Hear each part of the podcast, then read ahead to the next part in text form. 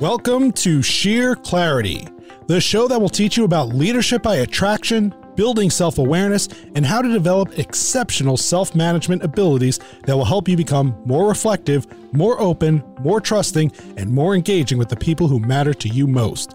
In other words, make you a better leader. Head on over to sheerclarity.com where you can learn more, subscribe to the show, and connect on social media. And now, here's your host, J. Kevin McHugh.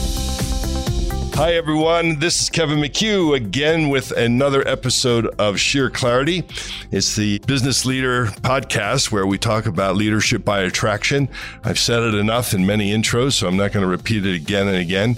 But I am with a leader and have the absolute gift of having this interview with uh, Teresa Lindsey. She is the CEO of Channel Products. I'm going to let her tell you about the company and then we're going to talk about her path and her life. She has an amazing story. I've met her maybe a year or so ago during one of my YPO training events. It's kind of fun to be here in my hometown in Cleveland, Ohio. And this is one of the great joys of this podcast because we're doing it in person and we might touch on what the post pandemic life looks like for her and her company. But for now, I just want to be grateful that she's here. I want to introduce her by letting her introduce herself. So tell us who you are, what you're doing, what's your current like activity level day to day. And then I'm going to dive into those deep soul searching questions, which I'm so noted for. And we'll just keep in mind the idea for the podcast is people want to hear other people's stories. Yeah. You have a great story about leadership, and I want any person who listens to be inspired.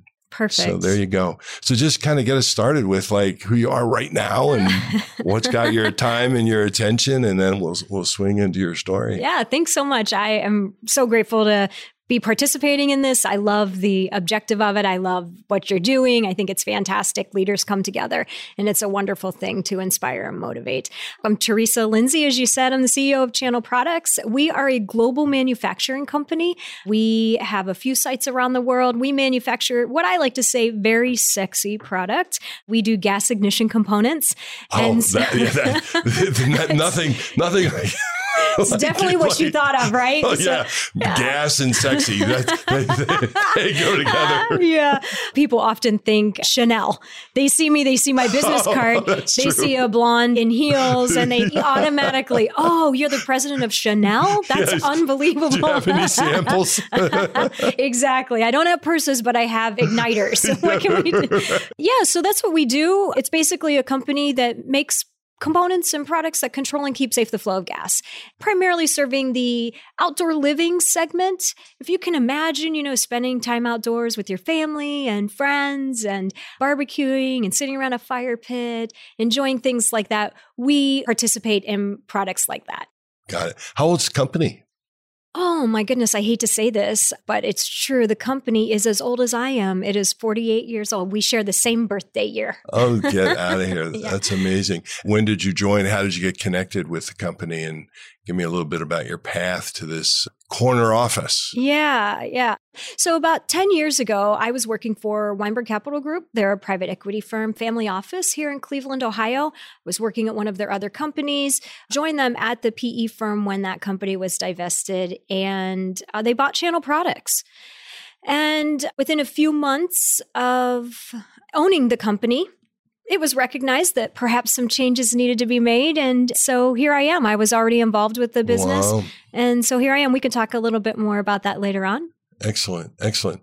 Well, thanks for the intro as to what you're doing. How about hobbies and things that you do to keep active outside of work?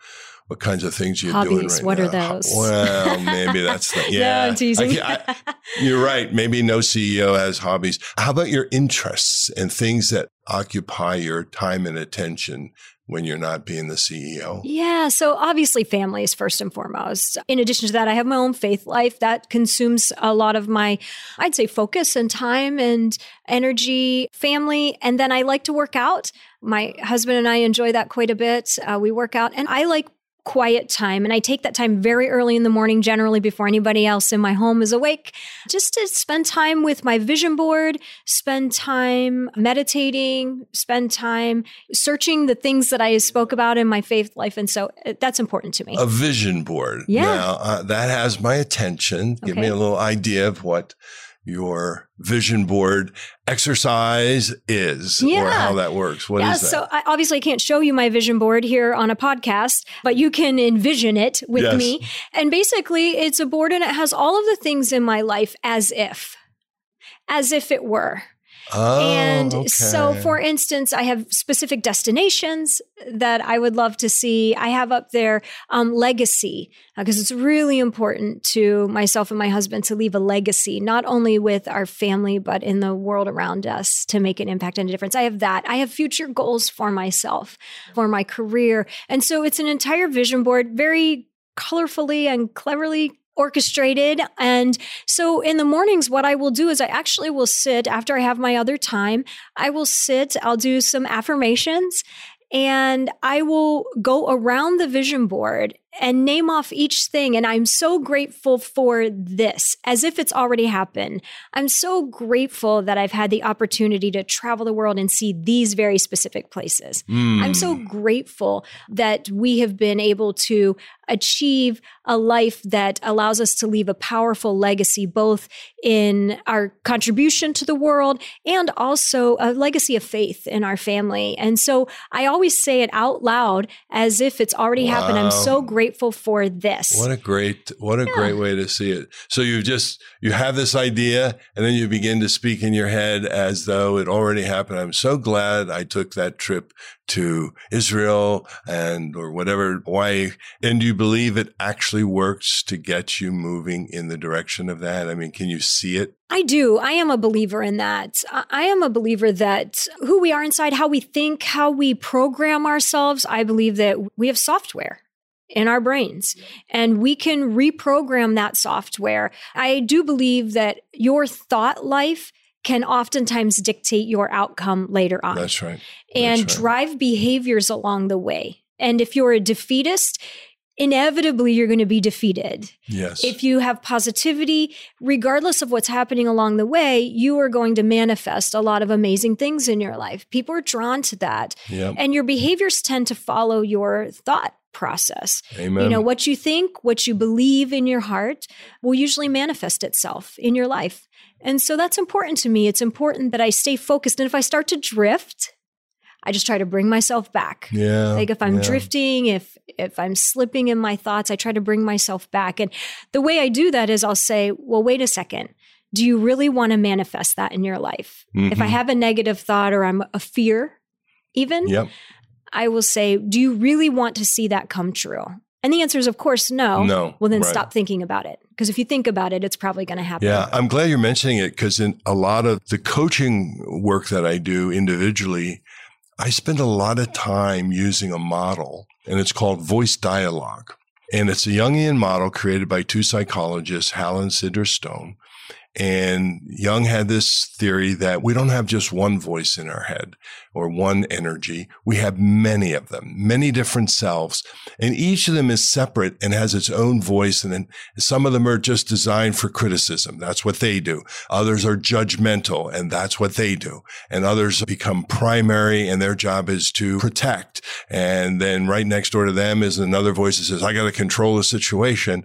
But these voices are what you're saying are your thoughts. We actually reflect when we do self reflection. We do it in sentences talking to ourselves. And I spend a lot of time helping people sort of like, you better hear the story you're telling yourself and ask a question. Is this even true? And if I keep acting like it's true, well, what's that look like for you? And then what happens if you decided, well, maybe it's not true. In fact, I don't want it to be true. And it sounds very similar to what you just So described powerful. as what you're doing with your, your vision board. I'm saying, no, I'm, I'm evaluating what thoughts are going to occupy my mind and drive me. And if they're negative, I'm going to work on getting rid of those and I'm going to turn to the positivity. So powerful. It's a very big skill. Yeah, I agree. A lot of that comes from our childhoods, actually. Yes. You know, it really does. We're pre programmed, pre wired. Oh, God, that yes. software is programmed as children. And I will even, as an adult, there are times when I'll, I will actually say out loud, Thank you, little Teresa, but that's not necessary. That's not needed. I'm in charge. I'm handling this. You're Right. safe. You're okay. Right. You don't have to contribute here because it's true. That stuff does come up, and we don't. Most the average person doesn't recognize that, Yep, and yep. if you don't recognize it, you can't call it out. That's right. In that model, the term they use is disown selves. Hmm. There are parts of us that we learned as children not to do. Don't be like this. Don't be like that. All you needed was a look from my father. And just that was the message of disapproval. Not only you better stop doing that, but you have about three seconds or there will be a consequence Sure. and it might have to do with a spanking or something similar, right? So Yeah. actually you're right. And then those programs just start getting layered and the coding gets in there. And when to me, adulthood is like, no, you're going to become a coder and you're going to learn how your code has been written and you're going to learn to rewrite code and you're going to update your software and you're going to have 2.0 and 2.3 and 3.0. And all of that requires basically time to reflect. And that's what's missing. Everybody's too darn busy. I love this, but I want to talk about you. Here's what I want you to do is you're highly successful. You're prominent. You are also in the diversity and inclusion topic, a female CEO. So there's a lot of going on there. And you had a path here and it started since you were talking about childhood. Would you just take a little time and talk about your childhood and growing up and the challenges as well as the good things? But how, how did you get here as you look back? What was some of the programming? What programming did you have to rewrite? Did you have struggles that were teaching you? Because ultimately I come to the conclusion that most of what we're learning is coming from difficulty and adversity. And if you don't have any adversity, just wait. It's coming. Eventually you will. So just, you know, give me a sense of family and where you grew up and what the family unit was like and size and siblings and all that good stuff and just riff on. So I just, I want to know more. Maybe that's a bigger discussion than this podcast allows, but just No, I'll try to be- summarize give me, it yeah, for give you. me your best, you know, version with, we'll be here for a little bit. So relax and tell. yeah. So I grew up in a very rural area and uh, here in Ohio and was raised by my grandparents. And I had an interesting, very loving upbringing with them, and yet one that was very much poverty stricken. They did not have much. My grandfather fell ill. So just had a unique upbringing like that. I was the kid that we were dirty kids. And so I was the one that was picked on, you know, on the bus, uh, hair pulling, name calling. You know, we just didn't. I, I've shared before that there was a girl in class, I remember seeing her day after day, and her nails, her fingernails were so clean. I mean, just clean. And it seems like the simplest of things. Most of us have clean fingernails unless we're in an industry type Right, of, of right. work setting. And I coveted that. I mean, not like I was desperate for that. I couldn't imagine how do you get fingernails like that just because it was the norm for me to not have that. And I, I was envious in so many ways. And a lot of challenging things grew up, you know, taking baths in a metal wash tub, kind of old school, things that you don't really see. That's with, rural. Yeah, That- with stuff my deal. age. I, can't say my neighbors did that, but we did. Yeah. And uh, the back of our home, I had learned when I got a little bit older, was actually a chicken coop.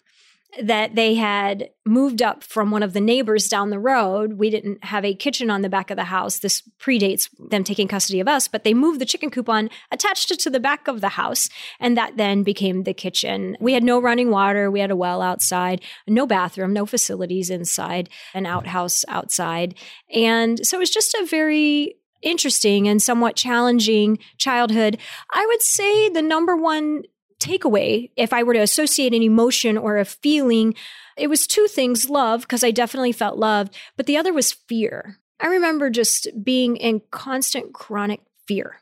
Fear that the state was going to come and take us away because they had taken my siblings. I'm the oldest of nine. If you put us all together, we're somewhat step siblings, or I would say half more than step.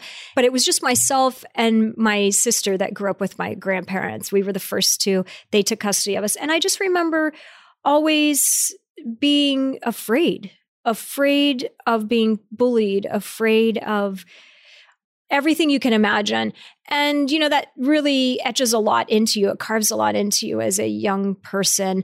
And as we continued to grow, my grandfather fell ill and very ill, had a stroke, and was somewhat like a newborn baby, sort of starting over at a more seasoned age. And, and so watching that happen, I was grandpa's girl. And so that was difficult and painful time, confusing time. How old were you when that happened? When your, I'm assuming something ha- uh, went down with your, your parents that required the grandparents to take over. So, how old were you when all that? About four. Yeah, between three so and pretty four. young. Yeah, Yeah, it's sure. pretty young. And then my grandfather had that stroke when I was about nine. And so, like I said, I was always grandpa's girl. And so that was a, a little bit of a challenge for me. And, and like I said, confusing seeing him in a new, altered state, Yeah. if yeah. you will. Not so you weren't able to receive all of the grandpa's girl Yeah. love and affection from and- that point forward, no. Yeah, it was taken away. So not only your birth parents taken away, then this cuddly grandpa is also kind of Correct. taken away. Yeah. Mm. So, and then, you know, over time, we did move. We finally had a bathroom. I remember it's interesting. I went through a process once where uh, just looking at my life and really categorizing all of the positive events on kind of the top of the timeline, the negative events or painful events on the bottom of the timeline. And the very first really positive thing that I could remember and associate with kind of the first thing that comes to mind thing was when I was about nine, 10 years old after my grandfather had the stroke and we moved in, we moved into a home with a bathtub. No shower, but a Right, bathtub right. and a toilet. Like we're moving up. Yeah, and that just felt like the most incredible experience ever. I remember the elation that I felt. And I remember it was a yellow bathtub and yellow toilet, but I didn't even care. It was the most incredible experience. So, in any case, uh, you know, a lot of challenges along the way growing up. You know, you asked, and then from there, like, where do you go and how do you transition? And I just remember always, as long as I can remember, wanting more not being angry about where I was, but wanting more, wanting more for my life, and convinced, by the way, that I could be more. And I always said that I never wanted to be a victim of circumstance. Now, today as an adult, in hindsight, I am always one of those people now that looks back and says, when I hear somebody say, I'm not going to be a victim of circumstance, I'm not going to be a victim of my environment and things like that, I sort of view that as a little bit of a of a cop out because I think it's an easy thing to say to not have to actually dig in and face and deal with those things from your past. So there's no real healing or restoration. It's just kind of a muscle up thing.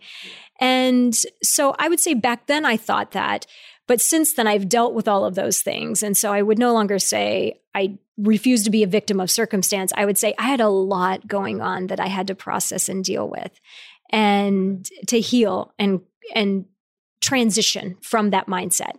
You actually stimulated something I, I want to tell you about that popped for me. We're telling your story, uh, or you're telling your story. And I have to tell you when this is occurring. Yesterday, I released the first of a three part series I decided to do. I waded into the diversity and inclusion conversation. And I have a belief that I lay out in the podcast. I won't go into uh, overdo it that if we could be still and sit with each other to do what you and I are doing right now and tell each other the story of who we really are and how we grew up and what we faced, that you could do that with any other human, no matter what the differential was, no matter how the differential was been categorized or identified, whether it's ethnic, racial, socioeconomic, political. And if two humans just sat down and shared the story, then there's a chance, like what's happening for me with you now, which is my heart is engaged. Yeah. And as you're speaking, I just had this pop into my mind that your ability to tell your story is based on your decision to go look at it like in detail. And I wonder how many people are afraid to do that. What is it that makes people avoid it? I mean, I have within my own family, I've got a bunch of kids and a bunch of grandkids, and I can already see differences between some of them. I'm very intrigued and interested and courageous to go back and look at the past. And I see others of them that may, no, no interest in that. And I just, I don't know, I kind of wanted to see if you can identify how did you come up with the courage to do that? Because I think it's absolutely critical. I think it's conditioning. I think that in our world and in our society, especially in the US, we have been conditioned to be stronger, be braver, be bold, be courageous, be this stuff, and don't fuss, don't whine, suck it up, move on. And there's an element of truth to all of those things, right? Where you just have to kind of buck up and, and make it happen. And that's the case for anybody who's been through anything, any type of trauma, difficulty, challenge. You do have to overcome, you should overcome. But I think we're so conditioned to not go back there that it's seen as a sign of weakness if you, or a sign of extreme vulnerability that people really don't want to explore when you go back there. And to admit that you had challenges or have made mistakes I think is viewed so poorly. It's frowned upon. And so people spend their entire lifetimes covering up their past. And they never want to truly peel the onion, dig deep, get to the root of it because there's a root. There's a root to our behaviors and get to the root of it and pull it up. Let's deal with this. Let's face it. Let's heal. Let's restore. And as a result, people get pent up. They wear a lot of masks and then after all of the masks, then they start to take on medicators because the masks are too hard to wear and too difficult to carry. And so then they start to medicate and to deal with all of that. Numbing, and so there's numbing, yep. Very yep. there's this cycle that we come into and we reach a point in life and sometimes even our behaviors anger resentment a lot of the lashing out that you see in the world today it's because people are hurting and they don't feel heard. And when we have basic needs of being seen heard you know loved and they're not being met and not being met first of all because there aren't the people in our lives that will do exactly what you said sit down and listen. Listen to my challenges. Listen to my perspective. Listen to my hurt, to my walk, my journey. Because we don't take time to do that, we're a society that's busy, self centered, egocentric, and we don't take time. And so you have a bunch of people walking around that are heavy burdened. They're carrying a lot of baggage, pulling baggage. They are angry and resentful and they're doing one of two things. They're putting their head down and they're just plowing through, grinding through, searching for their next fulfilling thing in life, which is empty and, and hollow, or they're lashing out. They've got a cause. I'm angry. I, I need to be heard. And you, you know, and they're lashing out. And so we have a society that is cannibalizing itself because nobody will do exactly what you have said. Sit and listen and listen and, and or journal or yeah. write down i have a great friend who used this metaphor he said all of that pain from the past whether it's in the category of resentments confusion or shame you know it's all packaged it's all bundled up and imagine it in a bag on a carousel from the airport. You're in the baggage claim. Here comes your luggage. And you've got six bags one of which is the black bag with your crap storm that's been unopened. And he said, you can stand there, collect all your other bags and that bag just keeps on going and disappears behind the wall. And if you hang around long enough, it'll come, it'll come right back, back That's out. right. I just did a talk on shame and and it covered so much of that. Just that how it is such a gripping and I spoke about it as kind of the carbon monoxide in our lives. Most people don't know they have shame. Most people don't know that it that it's existing, but it's there and it's deadly and it is poisoning our lives in so many ways. And we often don't know until it's too late. It comes out, it manifests itself in behaviors that are unbecoming and and it's problematic. Yeah. I'm intrigued. Do you know when and how and in what way you made this decision to look at that stuff and not be bound by it? Are you conscious of how that happened, when that happened? Was it over time? Was there a wake up moment? I mean, for anyone who's in a carbon monoxide environment and they don't even know, right? Okay. What's the equivalent of a carbon monoxide alarm going off? How does one do that? And I was just, or do you have any memory of, of how that or when that happened? You know, actually, I think it happened for me later in life. Okay, and okay. not Tell not young that kind of drove me to change my life, but I think my life started to change beforehand. It was really a matter of being self aware. You know, not everyone is self aware. And how did you come by it though? That's the piece that the self awareness, yes, yes, yes, yes. Like because if you can name it, if you if you can figure it out, I think it would be helpful. I think one of the greatest things for me was my faith when I encountered my faith. Okay. And okay. that I think was a pivotal transformation for me. Well, I know it was because it allowed me to recognize who I was, where I was, and where I was not. And it showed me that this, I could align having more or a greater life or, or a, I would say, you know, I, I, don't know, just the life that you dream about. And for me back then, years ago, the dream was just to have a bathroom. Have a bathroom. And then the dream was to, you know, I, I want to, you know, at some time be in a leadership position. I don't even know what that looked like, right? I loved speaking and teaching. I wanted to do that. I didn't even know what that looked like. But my faith allowed me to have all of those dreams and desires align with the sense that wow, on my own, I don't think I can get there. And my need for something greater than me to help drive all of that. And that led me on a journey of reading, discovering, praying, seeking. It led me on a journey of wanting to be mentored. It led me on a journey of taking my dreams and putting them on paper. Of, okay, what does this look like? Let me write it down. Let me think about it. But it wasn't until much later in life, I, I, would say even more recent in my life, that I actually, and it was a very specific event, I'd always known that I had baggage and I was always the very self aware and dealing with it and overcoming and the restoring of all of that. But I was at a retreat. And it was a very interesting leadership retreat. Uh, I would say self discovery retreat, if you will, and a betterment retreat.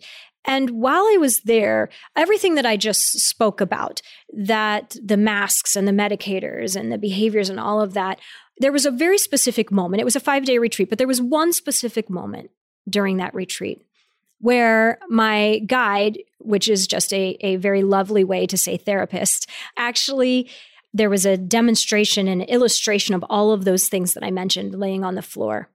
And I said, I was weeping and I said, how do I get back to the original me? How do I get back to, to that young girl where that naivety, that joy, that trust, that how do I get back there? How do I solve for all of these things? Because in my mind, I'm a doer, right? Mm-hmm. I'm a fixer. Right. So the idea for most of us is we're going to work on this problem and this problem and this problem and this character trait and this character trait and this issue and this mask and this medicator. And there's not enough lifetimes for us to actually get through that. And he did this very unique thing with me. He got down on the ground and he put his hands together and he slid them up through the middle of all of these cards that were on the floor representing each one of these things, all the way back to this stuffed animal, if you will, representing childhood. Sure. And he just split them apart and created a path straight through. And in that very moment, my mind was blown. I was confused. I was challenged. I was hopeful. like, wow, right. is that even possible? And he very kindly said, I know in your mind you want to solve for all of these things and then you'll get back there, right? Right, right. right it's right. never going to happen. Right. You have to recognize that these things have happened, that they are, that they will not always be, but you have to recognize that today, today, you can be that again. Go right there. Go right there. Right. Bypass all of this kind of noise that yep. you feel like you have to silence. Bypass it, go right there to that place and live as if. Speak out loud as if that is your world and your reality. And in that case, the icon of the teddy bear was representing you yeah, it was actually a purple platypus. A and purple yes, platypus. I just assumed it was. You said stuffed animal. I thought, oh, it's got to be a teddy bear. Okay, it makes sense. It was a purple platypus. Significant distinction and fairly important here because yeah. we're talking so, about your essence. Exactly, exactly. but yes, it was representative of that oh. childhood, that naivety. That how can you start over? How can you blank slate, if you will, in a life yeah. full of stuff? So, in any case, I and that was really helpful. I got to be honest with you. It's so timely in the progression of the, the podcast series on diversity and inclusion.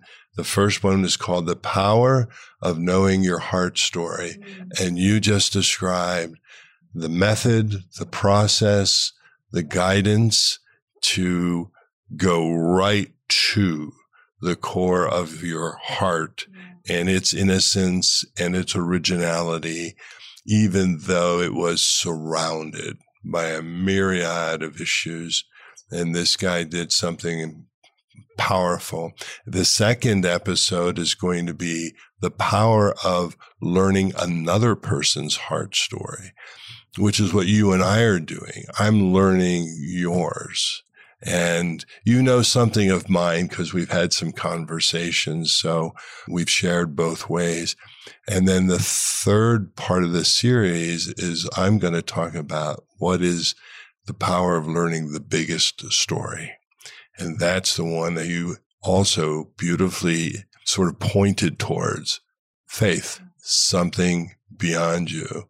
And the way the sequence is, I think those three will come out and I think you'll be next. So you are going to, this is God's timing, really. It's so, I'm like sitting here being blown away by we ended up in this conversation yeah. because it's going to punctuate those three prior. And all I was doing was saying, I have a theory about how to deal with all this division and chaos. And, and it's one person working on themselves first. If you're chaotic, you got nothing to offer anybody else right. on the planet Earth. so, and you just described with um, beautiful detail and color how you took the chaos, which was chaos yeah, for you. Yeah. Well, and I think of recognizing that most executives, most CEOs, most presidents, most executives aren't allowed to recognize that. We're not allowed to be, we're encouraged to be very vulnerable. I'm a huge proponent of vulnerability. It creates trust. Trust doesn't exist without it. However, and I'm a woman, so I can get away with it a little bit more. But the reality is, most executives aren't permitted to be vulnerable in that way. They can be vulnerable because they tell a story and it kind of opens them up to their associates or to a room that they're speaking to. But they can never say, Hey, I've got some ugly I've got some ugly. They're not afforded that in almost any area of their lives because they can't almost let it leak anywhere. That's why so many executives are having marital issues. They're having issues in their homes. They're having uh, issues in their personal life. They have medicators and masks. And it's because there's no outlet. It's what I talked about before. We've become a society that doesn't allow, we see it as weakness as opposed to it being viewed as beautiful vulnerability because we're all we're all flawed we're all broken people on the inside to some extent. Ah, We really are. we shame you for having shame. Yes. So don't speak it. Yes, Yeah, exactly. you have shame. Well, that's shameful if you decide you're going to share your shame. It, it's, That's right. It's, It's- a terrible it's a terrible Yeah. thing that we've done to Yeah. one another. and and then then you add that and after you've decided to hide the shame now not only do you have the shame you have absolute terror that you'll be discovered. Yes, absolutely. afraid to death of sharing it because then people what will they think of you? And how will i be seen and we are just locked into craziness Yep. and now this last year and a half has just It's magnified. It's becoming very It's polarized, right? It's a very polarizing it's society that we live very, in. very difficult Most executives, whether they would admit it or not, are plagued by a little bit of imposter syndrome. Yeah, I have podcasts on it from last year. I talked about it because I see it all the time. Yeah. I mean, I have to confess, I've probably had my own versions of that over Sure, over the years. I mean, I'm assuming you can Yeah. be acquainted. Very much so. I can identify it because I've lived it. That's I, I'm just at a point in my life where I'm really to say it out loud. you yeah, know? yeah. Like, okay, drop the pretense, That's but right. it it took a while to do that. So, let me ask you: when you're doing your job here at the company to lead people, you mentioned how powerful trust is. I'm assuming from our conversation that you lead with vulnerability. So, what right now are you challenged by most in this leadership role you have? Like, what still keeps you up from time to time? You know, sometimes, it, well, there are a lot of things. I think for any leader, you lose sleep over a lot of salient details about business and things that are going on. But when it comes to leadership, I think for me, it's really two things. It's one, helping. I feel like I'm always running out of time, right? Time is never our friend generally. And so it's how do we, I say we, make the biggest impact in the shortest amount of time in changing people's lives, in showing people love, in showing people kindness, and yet not being okay with people staying in a flawed place, right? How do we help individuals see what I've had the privilege of seeing? And that is, uh, you don't have to stay where you are. It's okay to be broken. It's okay to be vulnerable. You don't have to stay there, though. And so that's the very personal side of leadership for me with my folks. And then marrying that to business, right? Marrying that to the performance that's required of them, marrying that to the performance that we want here within the company. And so I think when leaders look at their business as all business, they miss something tremendously. And if they're looking at it as all business, but oh, by the way, we have a great culture and there's a poster on their wall, and I still think they're missing it tremendously. I think if you're looking at your organization as a bunch of human beings who have lives and struggles and happiness and and moments to be celebrated and moments to share in a place of brokenness. If you can look at your organization that way and try then to take all of that and make a business out of it i think that that's the right approach to leadership it's my opinion I, it could be a I flawed opinion No, I mean, yeah, I'm with you. I teach it. I think that's my greatest challenge is to continue to discover that and continue as we're adding new people to make sure that everyone understands their value and that they're loved. I say that here.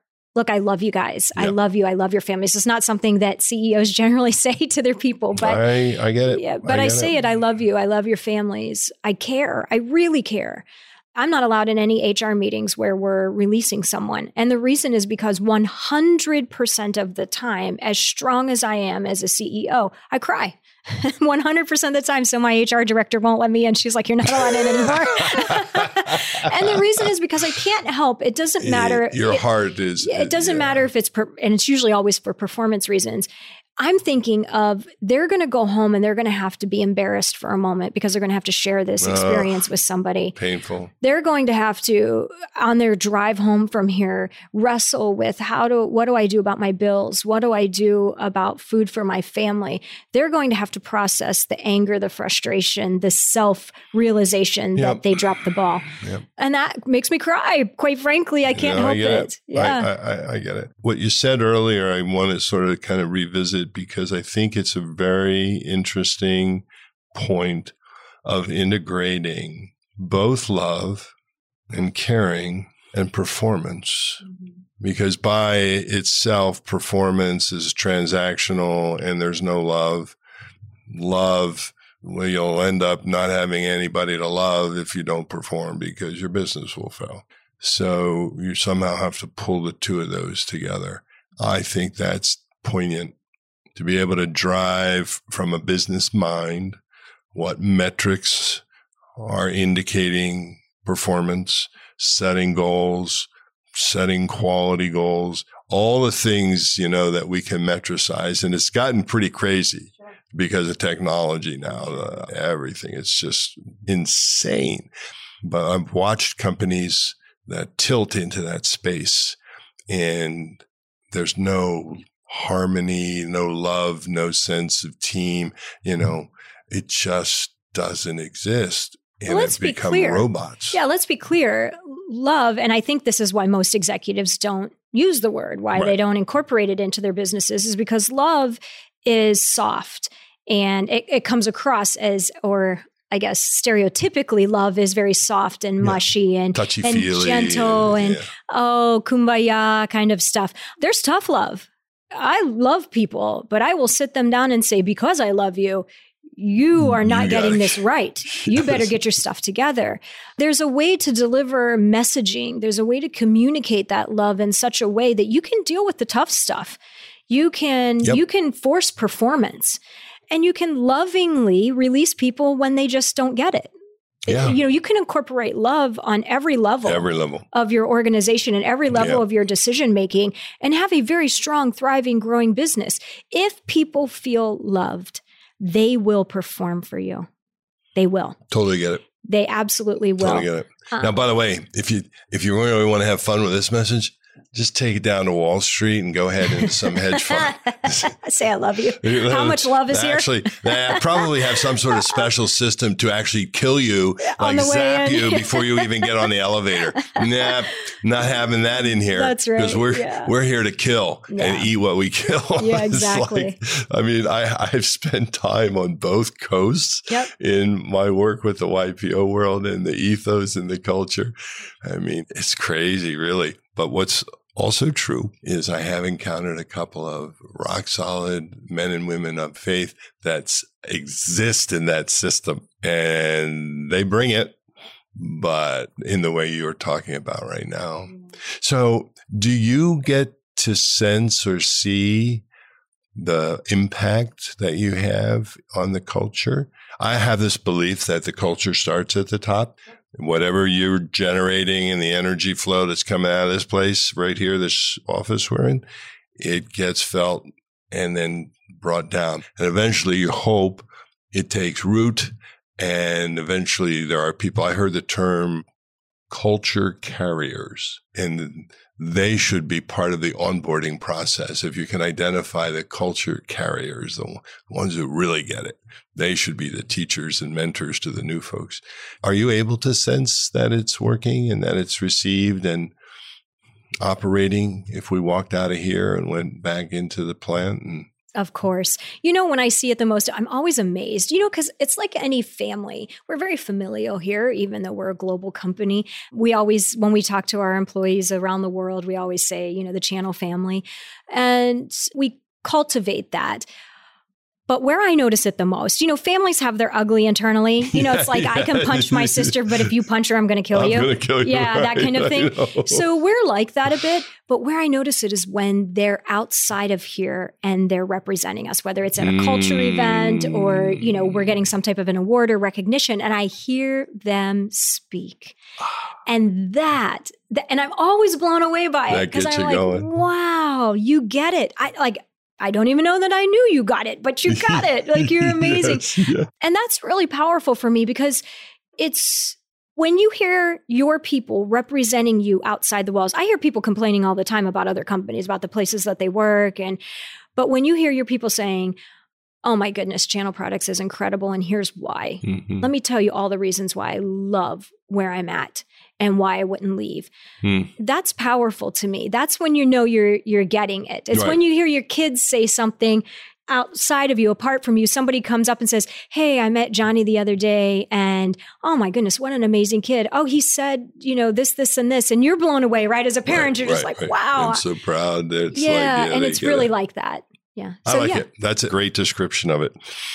Well, I'm kind of blown away, man. This went way, way, way too fast. I have to start bringing it to a close. And so, what I feel like I'm doing is I'm having this conversation with a woman who grew up with chicken coop for a kitchen, and her first big happy time was a real bathtub.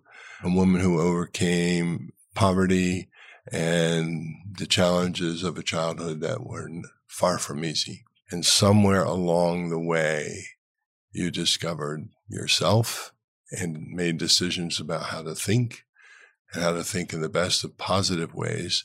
And those, that skill, that ability actually had some of its beginning in a faith moment. Mm-hmm. And so I believe psychology and spirituality are the combo. They should be integrated. They should be part of everyone's life. So you've made that clear. And the love that you have and the way you bring it, absolutely positively, I got it. I can feel it. It's fantastic. I love what you've done here. I love you for who you are in the world. It's what you bring to the world and would always be there to help you in any way I could. I can tell you the last question is my favorite. I ask it for everybody. So now that you are 48, I think you said. If you look back to this little 21, 22, 23 year old Teresa, knowing all that you know now, what would you have said to her? What would be your advice to her? It's such a great question. And I have spent different times in my life reflecting upon those things. I would say that I would tell her that everything that you think you can be everything that you think you can accomplish, you can. And so start sooner. I would tell her to be confident, be bold, and dig in sooner. I would say that. And I would say to put the effort in to discover yourself, right? Put the effort in. Because a lot of people get to mid, late life cycle, and that's when they're really starting to come to terms with everything. I would encourage her to do that a bit sooner. And the benefits of that will be exponential in her life. Mm. I would tell her to don't be afraid to love, don't be afraid to be vulnerable, don't be afraid to stand strong for what you believe. And it might all sound cliche, but I can tell you that those are exactly the things that I have benefited from as an adult. So I would encourage her to be that sooner in life and to know that she can do it education wasn't a priority when I was growing up. My grandparents had dropped out of high school. I dropped out of high school. I went back and got my bachelor's and my master's after I got my GED, which would have been frowned upon. But, you know, you can do all of that. And you can do it with much success and much gusto. And don't let anybody tell you that you can't. And don't let anybody shame you about your past and about your childhood and your experiences. Don't let anybody make you feel bad about your accomplishments or make you feel bad that you want more make you feel bad that you you view yourself as being worthy of more we're never allowed to see ourselves as being worthy of love of being worthy of success it's frowned upon it's seen as egocentric and self-centeredness but the truth is, we're worthy of that. I think we're failed and flawed. We're also worthy of a lot of other bad things, right? Because of the things that we've done. And, but we are highly valued as human beings. And we need to recognize that first about ourselves because it changes our behavior. I would tell her that know your value now. Now, at 20, 15, 16, know your value now because it will greatly determine how other people see you and it will greatly determine the direction of your life. Because if I know my value and I see myself as being highly valued, I am always going to see others as being highly valued. And that to me would be life changing if I would have realized that a lot sooner in life. Well, I can tell you something that you've done that you may not know about.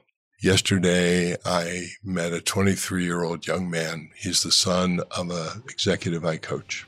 And he just asked me if I'd have a phone call. And we spent an hour and a half together. And I can't wait for him to hear this podcast because you summed up beautifully what any 23 year old would benefit from hearing. Yeah. So, Teresa okay. Lindsey, thank you so much thank for you. a crazy great interview. Yeah. I can't wait for you to hear it. Completely my pleasure. Thank you. Ah, well, everyone, let's wrap this podcast up. Thanks.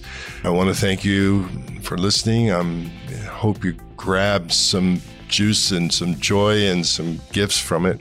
If you want to hear more about me and the podcast, you go to sheerclarity.com. Obviously, I'll be back with another episode soon. And in the meantime, please like it, love it, share it, post it out there on social media, and get this episode in particular out to your family and your friends and the people who work for you because there's much to learn. And for that, I'll say goodbye for now.